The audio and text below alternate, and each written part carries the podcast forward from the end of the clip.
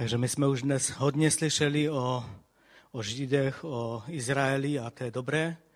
A já bych, aniž bych nějak to tak plánoval, ale když jsem byl osloven, tak, tak jsem myslel na, na knihu Ester, která, která nám taky popisuje situaci Židů, ale eh, hlavně situaci Židů, kteří byli, kteří byli ve vyhnanství. A tak eh, možná nevím, nakolik známe Bibli, ale asi všichni víme, že, že eh, izraelský národ byl, eh, byl dán do vyhnanství nebo, nebo vzat do zajetí a vyhnán ze, svého, ze své země v době, eh, v době, kdy král Nebukadnezar bojoval proti Jeruzalému a proti Izraeli a v takových třech vlnách vlastně Židé byli, byli vyhnáni ze země. Samozřejmě ne všichni, ale, ale hodně z nich. A jedním z takových, z takových momentů bylo to, kdy byl zbořen chrám v Jeruzalémě. To bylo v roce 586 před Kristem. A pak asi 50 let na to se stala jedna taková velice eh, známá událost. Čteme o tom v knize Daniele. A byl tam král, který, který byl nástupcem eh, toho krále eh, Nebukadnezara. Byl to král Belšasar. A čteme o ním toto. Možná všichni znáte ten příběh ještě, ti, kteří chodíte déle do sboru z nedělní besídky, možná někteří z skázání, kdy Oni udělali velikou slavnost a, a tak se pišnili tím vším, těmi různými úspěchy. A dokonce ten král si e, nechal přinést nádoby a, děkuji, nádoby a e, to náčiní z chrámu z Jeruzaléma a pili víno z toho a vlastně prostě takovým způsobem slavili e, svoje, svoje úspěchy. A pak čteme u Daniele proroka toto v páté kapitole od 26. verše, eh, kdy eh, vlastně předstupuje Daniel a vykládá, vykládá tomu Belšasarovi eh, písmo, nebo text písma, který se objevil na stěně. Najednou ruka začala psat na stěně a, a král nevěděl, co s tím. To byl obrovský šok pro něho a Daniel mu to vykládá. A toto je vyklad těch slov. Mene, Bůh se četl tvé království a ukončil je. Tekel, byl si zvážen na váhách a shledan lehký. Peres, tvé království bylo rozlomeno a dáno Médům a Peršanům. Belšazar hned poručil, aby Daniela oblekli do purpuru, na krk mu dali zlatý řetěz a rozhlásil o něm, že má v království moc jako třetí. Pak je řečeno, ještě té noci byl kaldejský král Belšazar zabit. Čtu to, protože od té doby nastoupili na trůn, eh, vlastně jak je tu řečeno, že bylo dáno Médum a Peršanům, tak nastoupil jiný král, byl, byl, ten král Belšazar byl zabit a začala Perská říše. A královna Ester, nebo ten příběh o královně Ester, vůbec ta kniha Ester, je e, zasazena už do té Perské říše a je to asi 30 let předtím, než Nehemiáš, známe knihu Nehemiáše, kdy Nehemiáš přišel do Jeruzaléma, aby stavil zdi, asi 30 let předtím se odbývá ten, nebo byl tento příběh. A Ester se stala královnou v roce 478 před naším letopočtem, o tom jsou záznamy a vlastně v průběhu asi deseti let nebo několika let se, se dělo toto, o čem chci mluvit. Víte, kdybychom, kdybychom, kdyby se nestala tato událost, pak by asi ani Nehemiáš nemohl přijít do Jeruzaléma, aby, aby budoval zdí, protože by asi židé byli vyhlazeni, nebyli by. A tak kniha Ezdráše a Nehemiáše, které čteme, nám popisují úděl židů přímo v Izraeli, v Jeruzalémě A kniha Ester nám popisuje ve stejné době eh, úděl židů, kteří byli v exilu po těch různých zemích, provinciích, kteří byli vyhnáni. A v tom ději máme několik účastníků. Nevím, jestli všichni jste četli knihu Ester a já vás chci vybídnout, abyste si ji přečetli.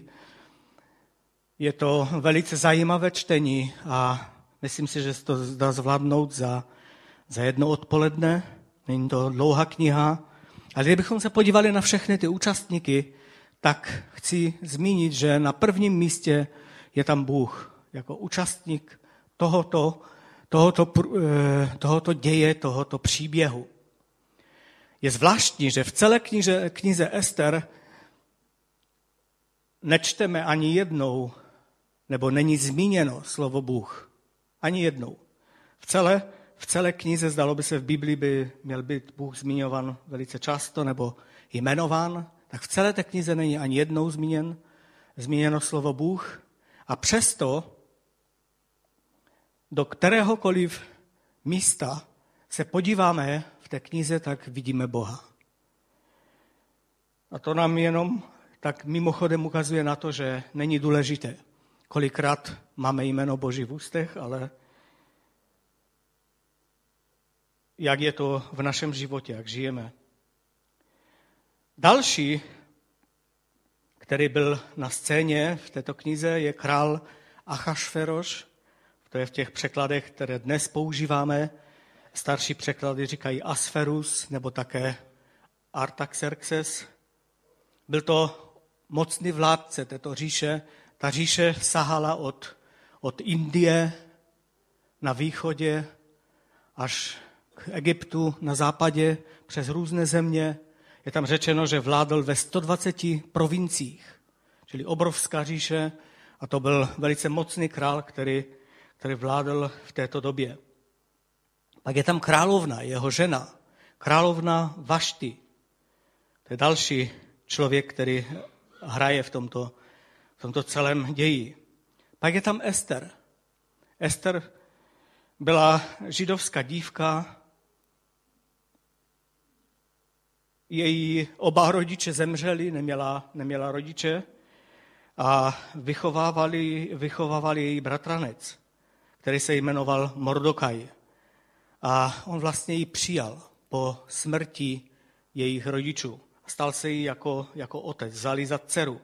Čili pak tam je další člověk, je to Mordokaj, který byl z potomstva Benjamína, byl to Žid. A pobýval v bráně v tom městě královském, v Susanu. Jeho pra rodiče nebo předkové byli odvedeni do Babylona králem Nebukadnezarem. A pak je tam Haman, byl to vlastně nejvyšší po králi Achašverošový úředník, který byl nad všemi, nad všemi eh, těmi mocnáři byl on nejvyšší nad všemi těmi vysokými úředníky. Haman. Je o něm napsáno, že to byl Agagovec, čili potomek Agaga. Král Agag byl Amalekita a byl to král, který se stavěl proti Izraeli. A Bůh řekl, že všech, všichni Amalekité mají být eh, vyhubeni jako klati, jako ti, kteří kteří by neměli přežít. A Židé v různých dobách prostě toto nenaplnili a tak ten nepřítel, neustále nepřítel Izraele a Malekita tam byl. Byl to Agagovec. Amalekité jsou takovým, takovým soustředěním božích nepřátel. Když se chceme podívat na boží nepřátele, tak jsou to hlavně Amalekité. A celý tento děj se odehrával v průběhu několika let. A začíná kniha Ester tím, že byla obrovská slavnost. Obrovská slavnost. Kdo ví z nás, jak dlouho ta slavnost trvala?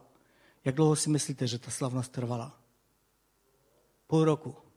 Půl roku. My jsme měli nedávno dvě svatby a byly to, byly to jednodenní svatby a byli jsme rádi, že to trvalo jenom jeden den, protože těch příprav bylo, bylo tolik, že, že to bylo velice složité a byli jsme rádi, že jsme mohli mít ty svatby, ale oni, oni slavili půl roku. Bylo jich tam podle mě tisíce těch, těch kteří se zúčastňovali té, svat, té slavnosti.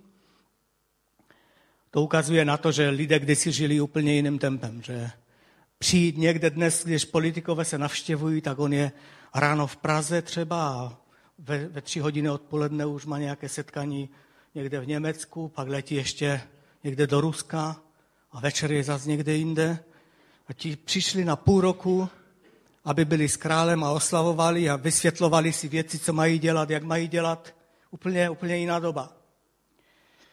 A když toho půl roku skončilo, ta slavnost, pak začala nová slavnost. Král si řekl, skončilo půl roku, nezabalíme to tak rychle, uděláme ještě jednou eh, oslavu pro všechny místní.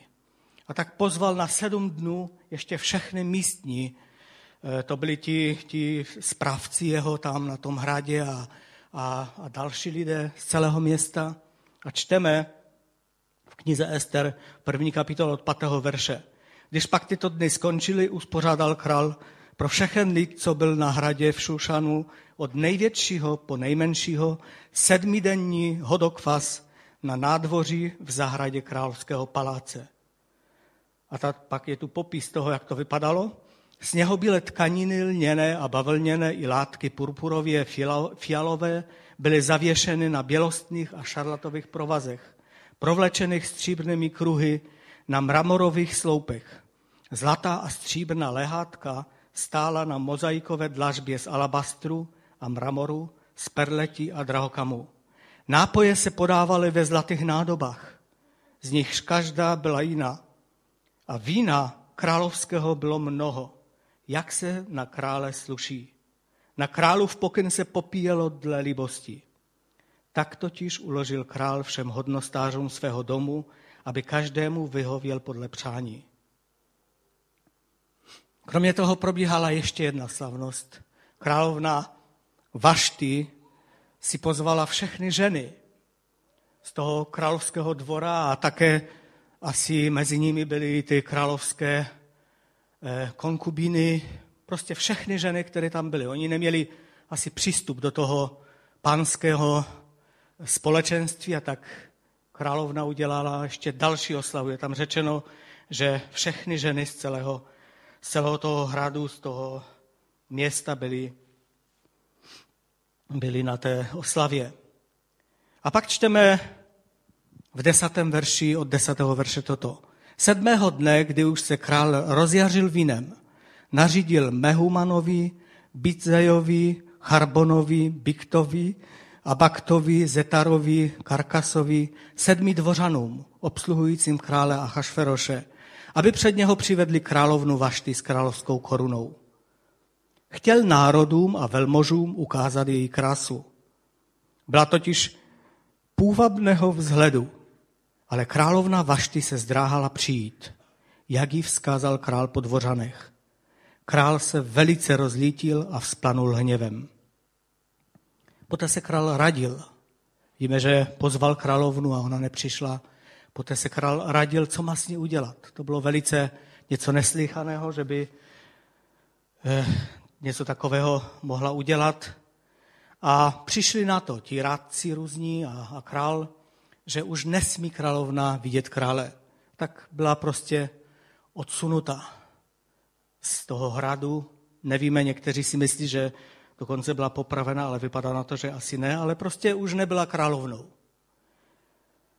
A tak po nějaké době, kdy králi, se to rozleželo v hlavě a zlost ho už přešla, tak nechává král hledat novou královnu. Tak mu poradili ti jeho radci a dal zhromáždit. Je napsáno, že dal zhromáždit všechny krásné dívky a panny z celého království. Ze všech těch 120 zemí, anebo těch, těch eh, teritorií. A všichni všechny tyto dívky měly být shromážděny do toho královského harému a měl se tam o ně starat nějaký ten eunuch. A ten důvod proto byl, aby z těch dívek byla vybrána královna pro krále Hašveroše. A zase tu vidíme takovou zvláštní věc, že ta příprava na to, aby mohla být ta dívka přivedena ke, ke králi, trvala rok. Mně se zdalo, že, že naše Janka se připravuje příliš dlouho, když jde v 6 hodin ke kadeřníkovi, aby byla na desátou připravena. Ale oni připravovali tu královnu nebo tu potenciální, potenciální královnu připravovali rok a většina z těch dívek nikdy královnou nebyla. Naprosta většina.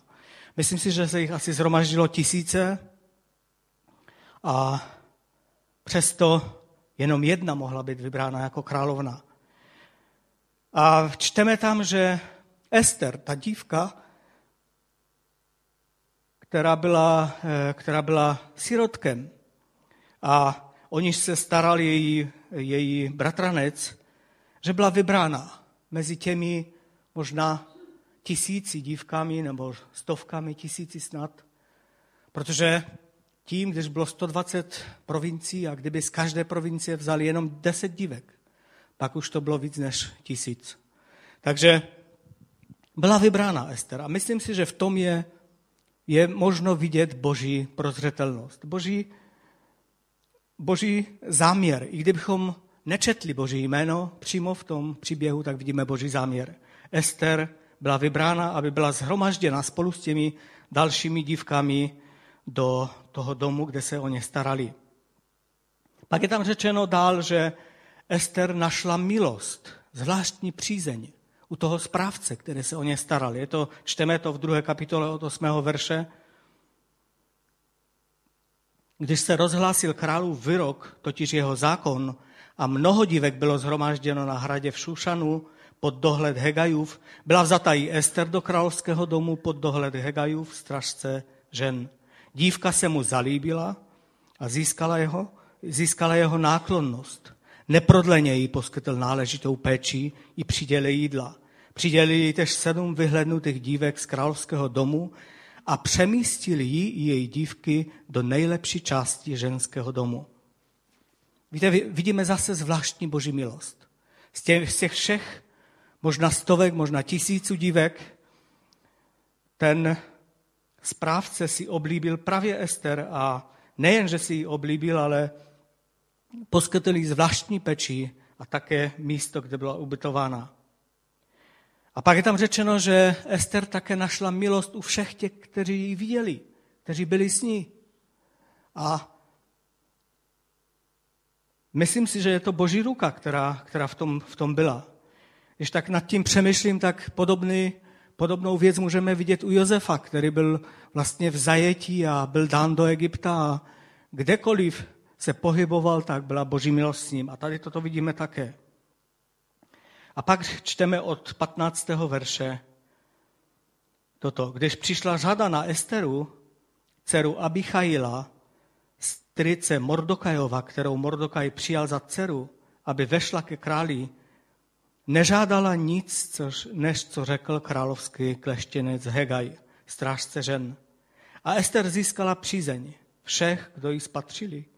Tak byla Ester vzata ke králi Achašverošovi do jeho královského domu desátého měsíce, to je měsíce Tebatu, Tebetu, v sedmém roce jeho králování. Král si Esteru zamiloval nade všechny ženy, získala jeho přízeň a náklonnost nade všechny panny.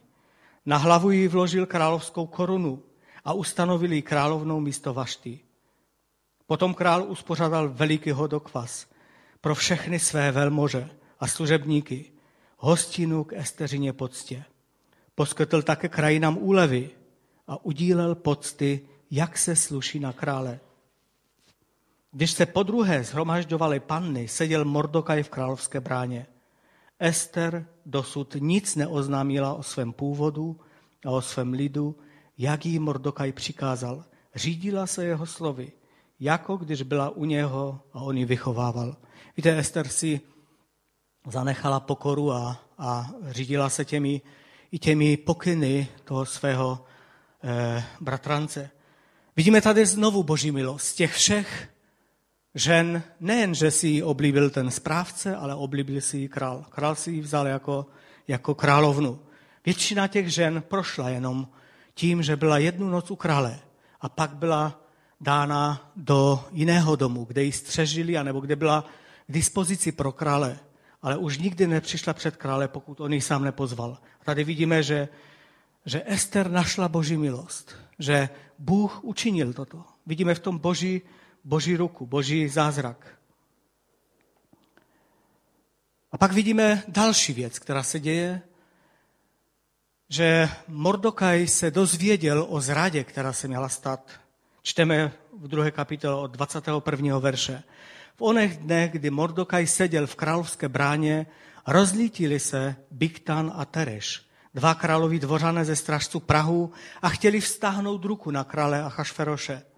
Ale Mordokaj se o té věci dozvěděl a oznámil to královně Esteře a Ester to řekla Mordokajovým jménem králi.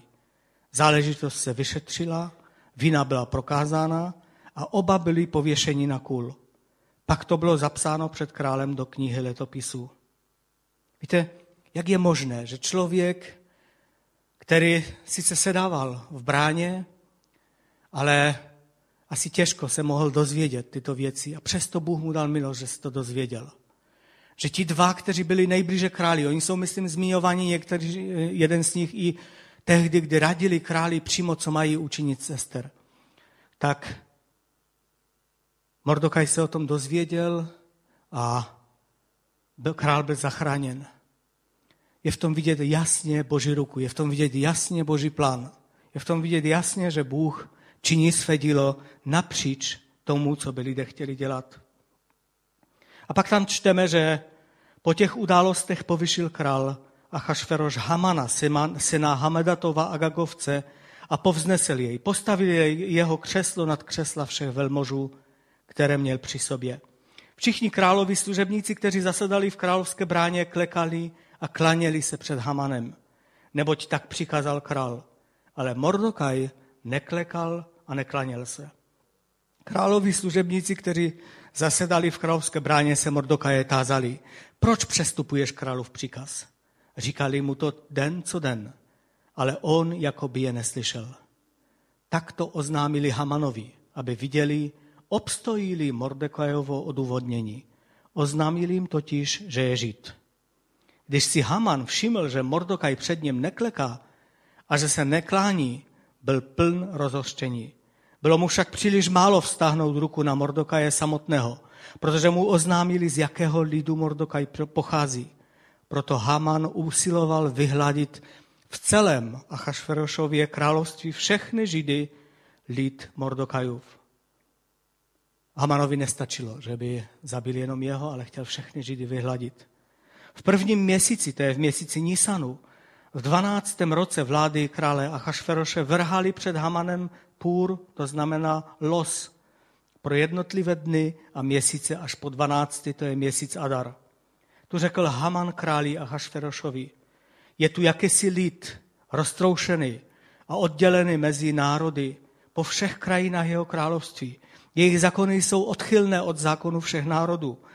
A zákony královskými se neřídí. Král z toho nemá žádný prospěch, když je trpí. Uznali král za vhodné, nech ti dá písemný příkaz, aby byli zahubeni. Odvažím do rukou úředníků deset tisíc talentů stříbra aby je uložili do královských pokladů.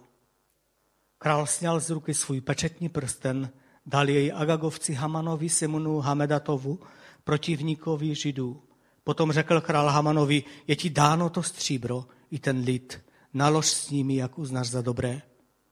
13. dne prvního měsíce byli povoláni královští písaři a bylo zapsáno vše, co přikázal Haman královským satrapům a místodržitelům, v jednotlivých krajinách a velmožům z jednotlivých národů, pro každou krajinu jejich písmem a pro každý národ jejich jazykem.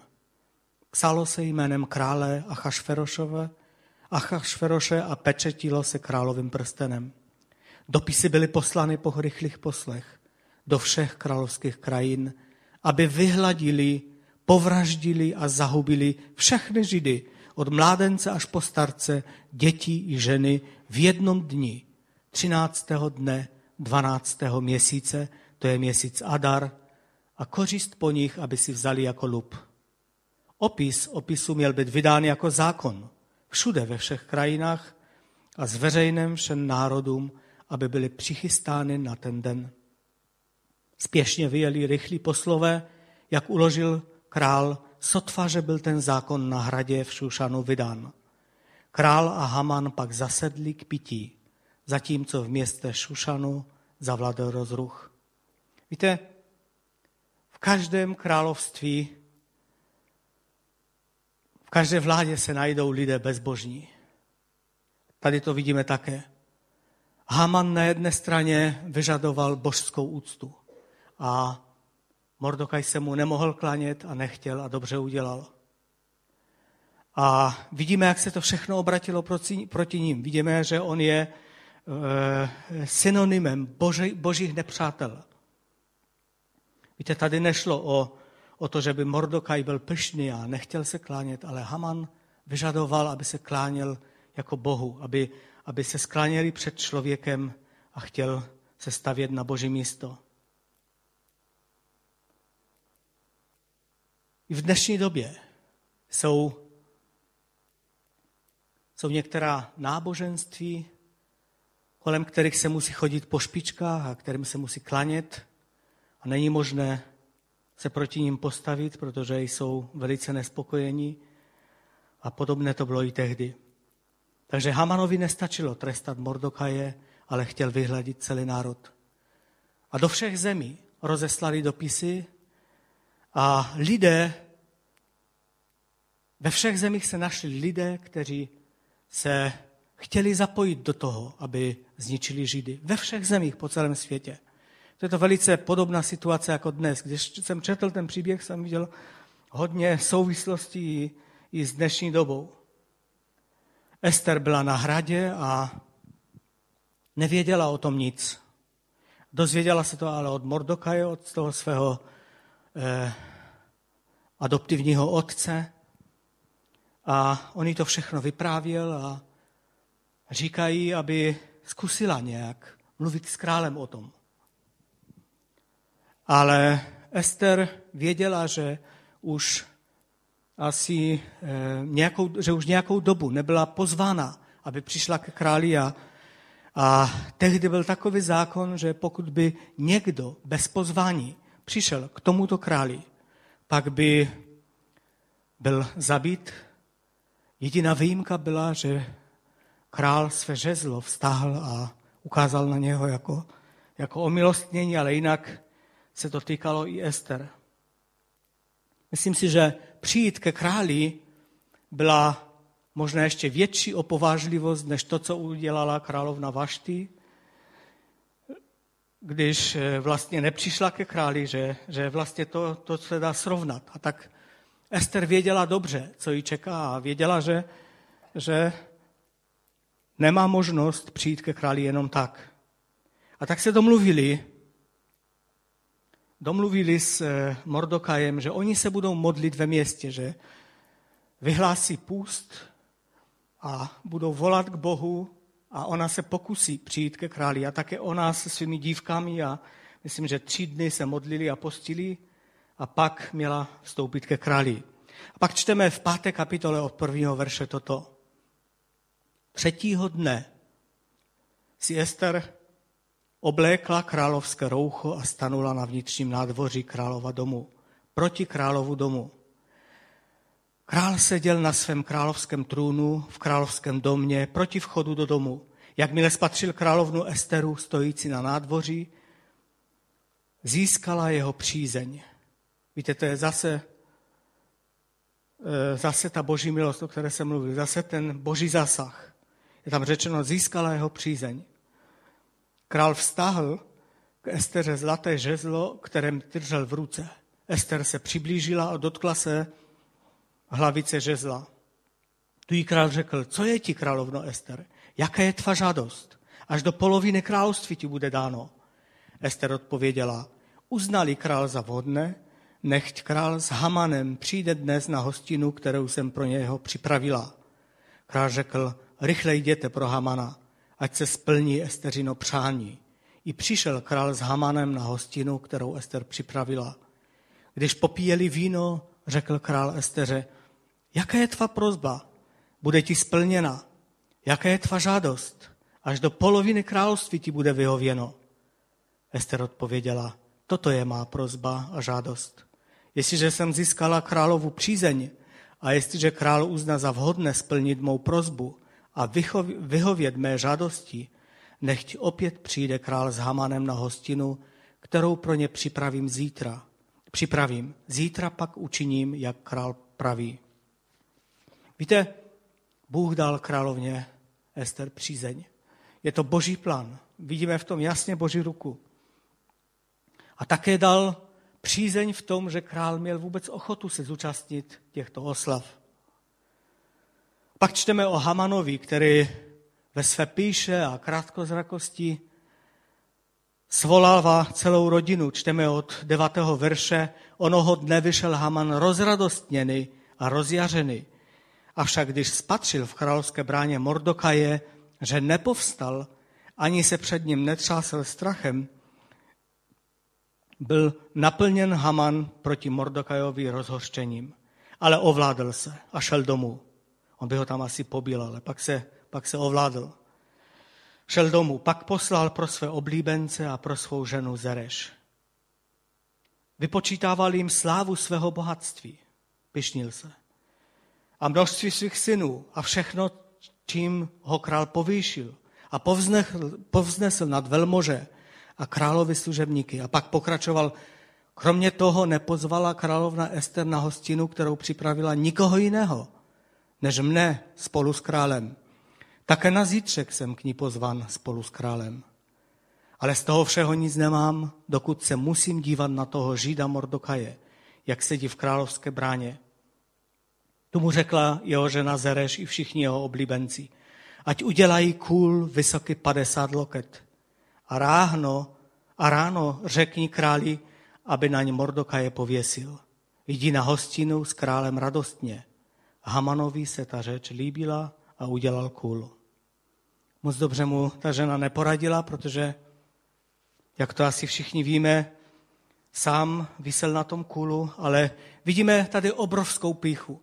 Haman se velice pyšnil. Říkal si, kdo je nade mnou? Já jsem tím, tím člověkem, který je, kterého král vyvýšil. Já jsem tím, který může dělat, co chce. A velice se díval z vrchu na Mordokaje a také se rozhodl už nečekat s tím, s tím trestem pro něho, až budou trestáni a zabiti všichni židé, ale chtěl to už, chtěl ho zprovodit ze světa co nejdřív. A tak ve své píše a tom, té aroganci se nějak postavil do, do role téměř boží. A svolává rodinu a vypočítává všechny ty své úspěchy a to, jaký je bohatý a to všechno, co má. Víte, když se díváme dnes na prezidenta ze stejné země, o které teď mluvíme, pak vidíme podobné vlastnosti u něho. Velice se pyšní, jak je, jak je silný, jak je mocný, jak všechno dokáže, jak, jak všichni musí se před ním sklánět a také srší obrovskou nenávistí vůči Židům. A pokud, pokud se nezmění, pak Bible nás učí, kdybychom četli i dál různá místa, že dopadne asi podobně jako ten Haman a ještě daleko hůř. A tak vidíme, že stejná věc se děje i v dnešní době. Je tam takový Haman, který stejným způsobem vyhrožuje izraelskému národu a nechce nic jiného, než je zničit. A pak se stává velice zvláštní věc. Zase vidíme jasný boží zasah. Té noci, kdy král měl, měl jít příští den na, na oslavu, té noci král nemůže spat. Čteme, že prostě král nemohl spát a tak nevěděl, co, tak si nechal přinést knihy letopisů. A četli před ním různé významné události, které se staly. Možná jindy, kdy král nemohl spát, tak se bavili jiným způsobem. Ale tentokrát si král nechal, nechal přinést tyto knihy letopisů a vidíme zase jasně Boží ruku, že čtou králi o tom, jak eh, Mordokaj odhalil spiknutí. Zdalo by se náhoda, ale myslím si, že to není náhoda, protože Mordokaj už měl žít jenom pár hodin. A nejen to, že král slyší o tomto příběhu nebo si to připomíná, ale uvědomuje si, že žádným způsobem se jemu neodvděčil. A Haman taky nemohl spat. Taky vstal velice brzy. A možná už čekal, kdy bude, já nevím, 8 hodin nebo kolik hodin, kdy může přijít za králem. Nechtěl ho rušit, ale čekal, aby mohl přijít za králem. A ten důvod, proč přišel ke králi, mělo být to, že mu řekne, právě jsme postavili kůl u nás a je tu, je tu člověk, který je velice nepokořitelný a, a neklání se přede mnou. Chci ho pověsit na tom kůlu. Myslel si, že přijde za králem a že král mu vyhoví v této věci. Ale král přemýšlel trochu jiným způsobem a čteme tam toto od, šesté, od čtvrtého verše v šesté kapitole. To bylo vlastně to ráno. Tu se otázal král, kdo je na nadvoří. Mezitím přišel na vnější nadvoří králova domu Haman a promluvit si s králem, aby dal pověsit Mordokaje na kůl, který pro něho připravil. Panošové řekli králi, to je Haman, stojí na nádvoří. A král řekl, ať vstoupí. Haman vstoupil a král se ho otázal. Zvláštní otázka. Co se má stát s mužem, kterého chce král, kterého chce král poctit? Haman si v duchu řekl, koho jiného, než mne by chtěl král poctit. Velice pyšný, velice pyšný Haman. Ať přinesou královské roucho, které oblékal král a přivedou koně, na němž jezdil král a na jeho hlavu ať vloží královskou korunu. Čili jinými slovy, chtěl se postavit na místo krále. Královský kůň, královské roucho, koruna královská.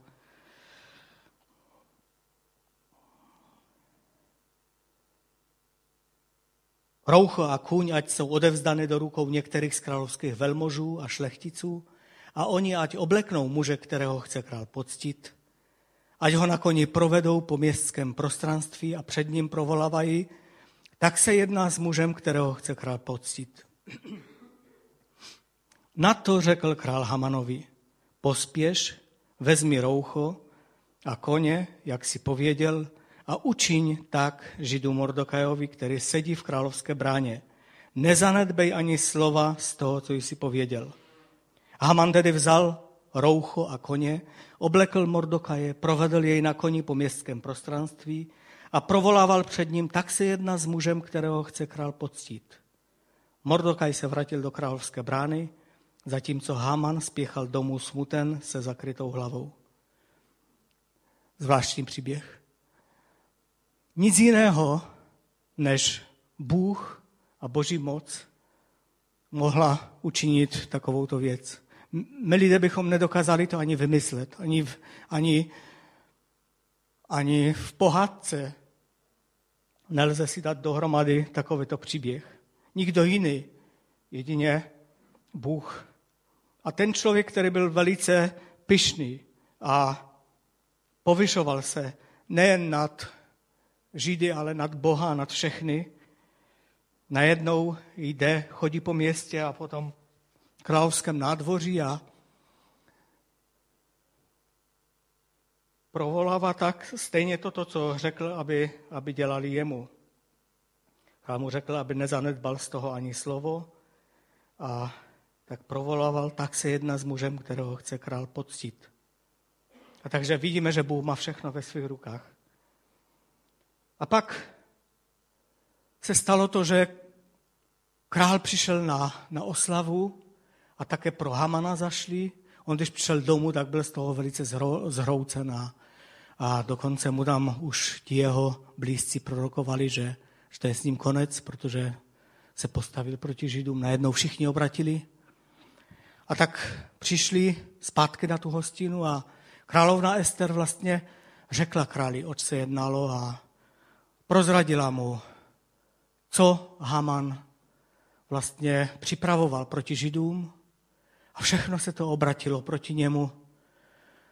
Nechci to natahovat, ale na tom kůlu krátce na to vysel on sám Haman. Jeho veškerý majetek byl, byl dán královně Ester a Židům.